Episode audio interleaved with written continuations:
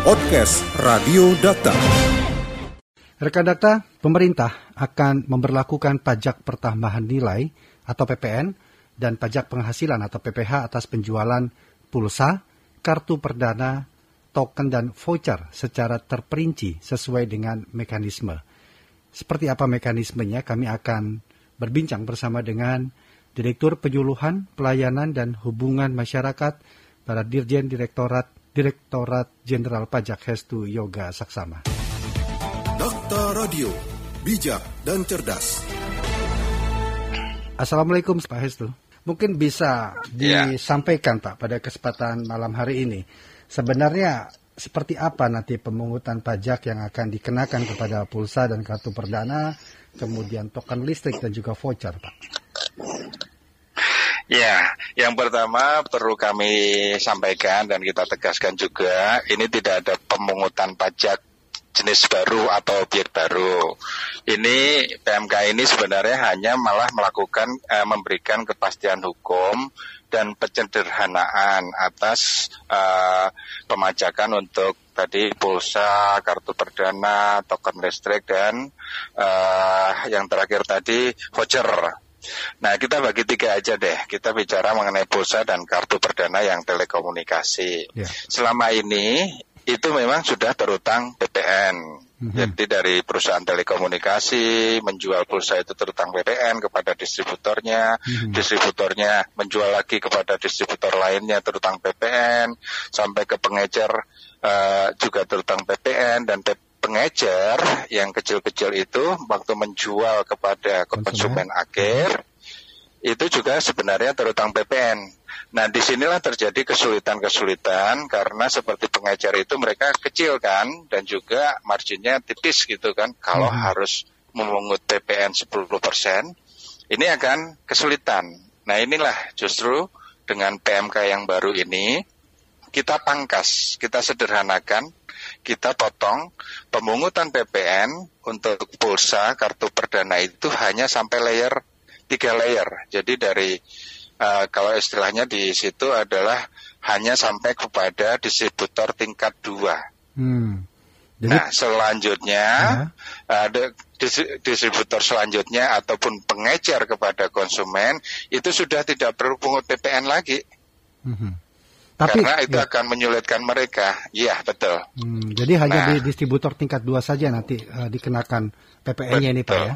Iya. Tapi apakah hal itu Betul. akan berdampak kepada uh, harga yang jatuh ke konsumen nantinya, Pak? Sama sekali tidak. Kenapa Tidak saya ada. katakan begitu? Sebelum ada aturan ini, selama ini, hari ini, atas pulsa itu memang sudah terutang PPN. Iya. ya kan? Nah, sudah terutang PPN si perusahaan telekomunikasi juga mungut PPN, distributor mungut PPN, eh, distributor utamanya. Kemudian ada distributor besar atau layer kedua tadi mungut PPN, distributor selanjutnya itu juga seharusnya mungut PPN. Mhm. Nah, hanya terjadi kesulitan di layer yang paling-paling akhir tadi, pengecer atau distributor kecil. Nah, ini yang sekarang justru kita sampaikan dengan PMK ini, mereka tidak perlu lagi pungut PPN. Jadi, kalau kita bicara masalah harga terkait dengan PPN itu, selama ini sudah terkena PPN. Iya. Nah, iya. dengan aturan baru ini, ya nggak bakalan lagi ada kenaikan harga karena PPN gitu. Hmm, Jadi Justru kepastian kita kepastian pangkas. hukumnya di sana, Pak ya. Kepastian hukumnya adalah Betul. pemungutan PPN itu hanya sampai di layer distributor tingkat dua saja. Sementara di bawah itu Betul, pengecer sampai ke konsumen itu sudah tidak ada lagi kewajiban untuk pembayaran PPN lagi itu, Pak ya. Iya, betul, betul sekali, Mas. Baik. Nah, kemudian- itu yang terkait dengan pulsa. Nah, kalau kita bicara yang dua lagi, token listrik dan voucher, itu juga, nah ini yang kita perlu jelaskan juga. Kalau listrik, token itu kan sebenarnya kalau ada PPN-nya sudah dipungut oleh eh, PLN. Ya. Nah, tetapi token listrik itu kadang kan ada agen penjual Mhm. agen penjual, apakah itu platform online atau yang lain, Nah, itu kita sampaikan di PMK itu kita berikan kepastian hukum bahwa token listrik itu tidak terutang PPN karena listrik itu sendiri dibebaskan dari pengenaan PPN kecuali yang untuk perumahan eh, yang di atas 6.000. Mm-hmm. Nah, yang dikenakan PPN di sini sebenarnya adalah komisi yang diterima oleh si agen penjual tadi atau penyalur token listrik tadi. Jadi mm-hmm. kalau token listrik itu harganya nilainya itu 500 ribu, Nah, si agen penjual itu bisa dapat komisi dari Telkom, eh, eh PLN, atau dia waktu menjual nanti dia menaikkan harga. Apakah nah, sebelumnya juga seperti itu, Pak? Ada selisih penjualan yang dikenakan? Iya. Ya, sebenarnya ini hanya itu sebenarnya sudah terutang juga, cuma kita memberikan kepastian hukum saja hmm. bahwa PPN terutang atas yang komisinya tadi. Selisih Jadi bukan dari nilai vote, iya, bukan dari nilai tokennya yang 500 ribu enggak, tapi kalau dari 500 ribu tadi si agen penjual itu memperoleh komisi katakanlah 5 ribu, mm-hmm. nah PPN itu hanya atas 5 ribunya aja gitu loh, karena memang ada jasa pemasaran, jasa penjualan di situ. Nah, yeah. jadi bukan atas yang 500 ribunya. Sekali lagi kita sampaikan, tegaskan di sini, token listrik harganya nggak akan naik gitu kan dengan 10 persen e, misalnya kalau ada PPN lagi gitu nggak akan terjadi seperti itu. Ya, jadi yang dikenakan di agen diselisih e, diperoleh keuntungan dari penjualan voucher eh, iya. penjualan e, token tadi pak ya. Token. Ya, tetapi apakah iya, dengan yang mereka peroleh? Ya, dengan kepastian hukum ini apakah nanti pihak agen justru tidak akan memainkan harga sampai ke tingkat konsumen karena khawatir keuntungannya akan iya. terpotong pajak? Gimana? Iya, uh, kalau kita bicara, nah kemungkinan itu kan kalau dia memungut PPN bagi si apa ya, hanya atas selisihnya aja kan, katakan dari lima ribu yang komisinya tadi itu kan hmm. hanya lima lima sebenarnya sebagian agen pun yang paham aturan ini selama ini juga mereka udah pungut, ini hmm. hanya memberikan ketegasan saja, kepastian hukum saja gitu. Iya dan nilainya kan juga hanya atas komisinya aja gitu loh. Nah ini ceritanya mungkin simulasinya harga tok eh, nilai tokennya lima ratus ribu, ya. kemudian komisinya lima ribu kan hmm. gitu ya. nah tidak masuk ya? akal kalau kemudian Iya, kalau hmm. tidak masuk akal kalau kemudian harganya naik 50 ribu dari eh, atau 10 persen dari nilai token listriknya itu nggak masuk akal. Nah, Jadi pembeli PP, harus kritis aja. Ya, PPN-nya itu dikenakan gitu. dari keuntungan 5 ribu tadi, Pak ya, 10 persen, berarti 500 rupiah. Iya. Analoginya seperti itu, Pak ya. Iya, betul. Artinya Iya, kira-kira. Nah. Mereka tidak akan membebankan betul. 500 rupiah untuk menaikkan harga sampai ke tingkat konsumen, Pak.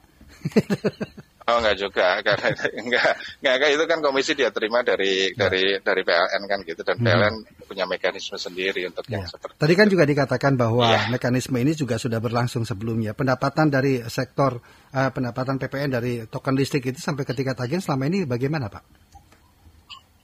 Uh, kalau token listrik kembali lagi saya sampaikan bahwa listrik itu sebenarnya sampai hari ini adalah barang kena pajak sebenarnya kena PPN, tetapi hmm. karena itu sangat strategis, maka listrik itu dibebaskan dari pengenaan PPN. Kecuali hmm. kalau listrik itu di atas untuk uh, ya. apa? Iya, yang di atas 6.000 baru kena PPN. Ya. Sementara Jadi memang kita nggak dapat banyak PPN dari situ. Baik. Hmm. Voucher, voucher kan hmm. alat tukar, Pak. Itu kan juga semacam nah. uang. Bagaimana hal itu kalau Persis. diatur atau dikenakan PPN di situ? Seperti apa ini? Iya, persis mas. Yang ketiga kan voucher ya. Voucher benar. Voucher itu seperti alat pembayaran itu sebenarnya uang aja. Dan uang itu bukan objek pajak gitu ya, PPN dalam konteks ini. Yang kita uh, nyatakan di PMK itu ya kembali lagi sama seperti token listrik tadi. Kalau ada agen, jadi kan ada penerbit voucher nih. Ya. Nah, kemudian voucher itu bisa dijual langsung oleh si penerbit ini atau ada agen penyalur. Mm-hmm. Misalnya platform marketplace itu jualin vouchernya apa gitu. Nah, dia kan dapat komisi. Ya, komisinya itu yang dikenakan nah, PPN ya. PPN-nya itu hanya atas komisi tadi. Jadi hmm. bukan atas nilai vouchernya sendiri, tetapi atas komisinya saja. Dan memang itu undang-undang mengatakan jasa pemasaran, jasa penjualan seperti itu memang terutang PPN. Tetapi kembali lagi bukan nilai vouchernya yang kena PPN 10%, tetapi hanya atas komisinya, jasa penjualannya tadi yang memang dikenakan PPN 10%. Hmm, jadi jadi bagi, seperti itu Ya, ya Mas ya. Jadi harganya voucher juga nggak akan naik lah gitu loh, hmm. karena itu uang kan gitu. Artinya kepastian hmm. hukum ini hanya diberikan kepada layer-layer tertentu atau tingkat tertentu saja Pak ya. Kalau pulsa dan kartu perdana yeah. itu di uh, distributor tingkat 2, token listrik itu diagen dengan mengambil PPN-nya di selisih penjualan, keuntungan penjualannya, demikian pula dengan voucher ya. Iya. Ya. Iya, Efektifnya komisinya kapan itu Pak? sebagai ya. itu satu Februari ya. 1 Ah, ah, Februari. 1 Februari besok.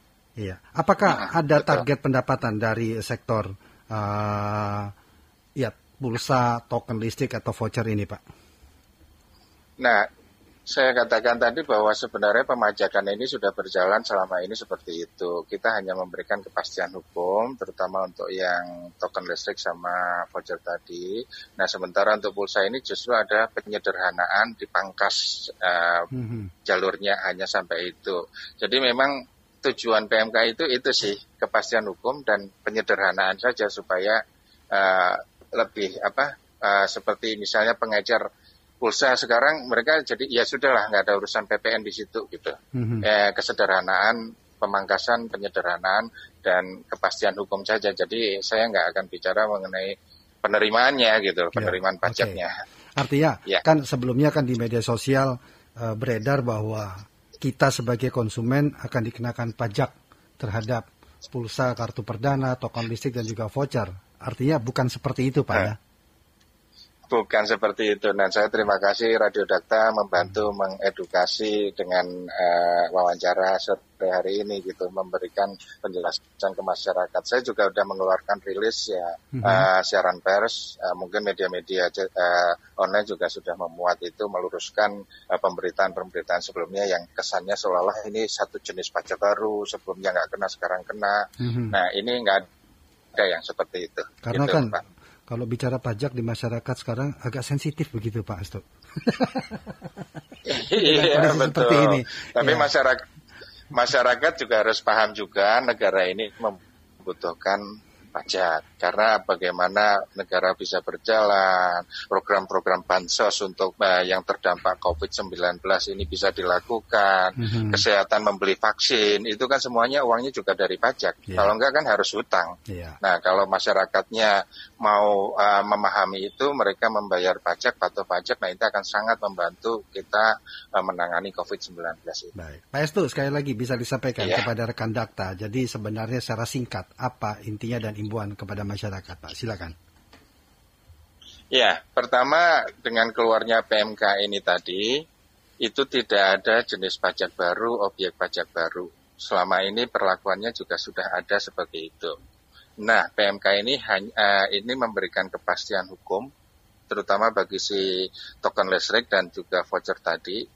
Dan kedua, eh, kesederhanaan pemangkasan bagi eh, pulsa telepon tadi, telekomunikasi tadi.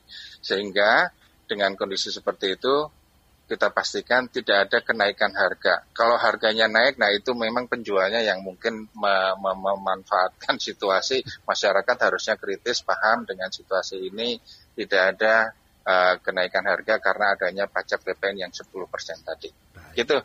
Pak Terima kasih. Pak Estu sudah meluangkan waktu berbincang bersama kami. Podcast Radio Data. Anda cukup masuk ke mesin pencari Google atau lainnya dan tinggal mengetik podcast Radio Data. Podcast Radio Data, aktual dan informatif.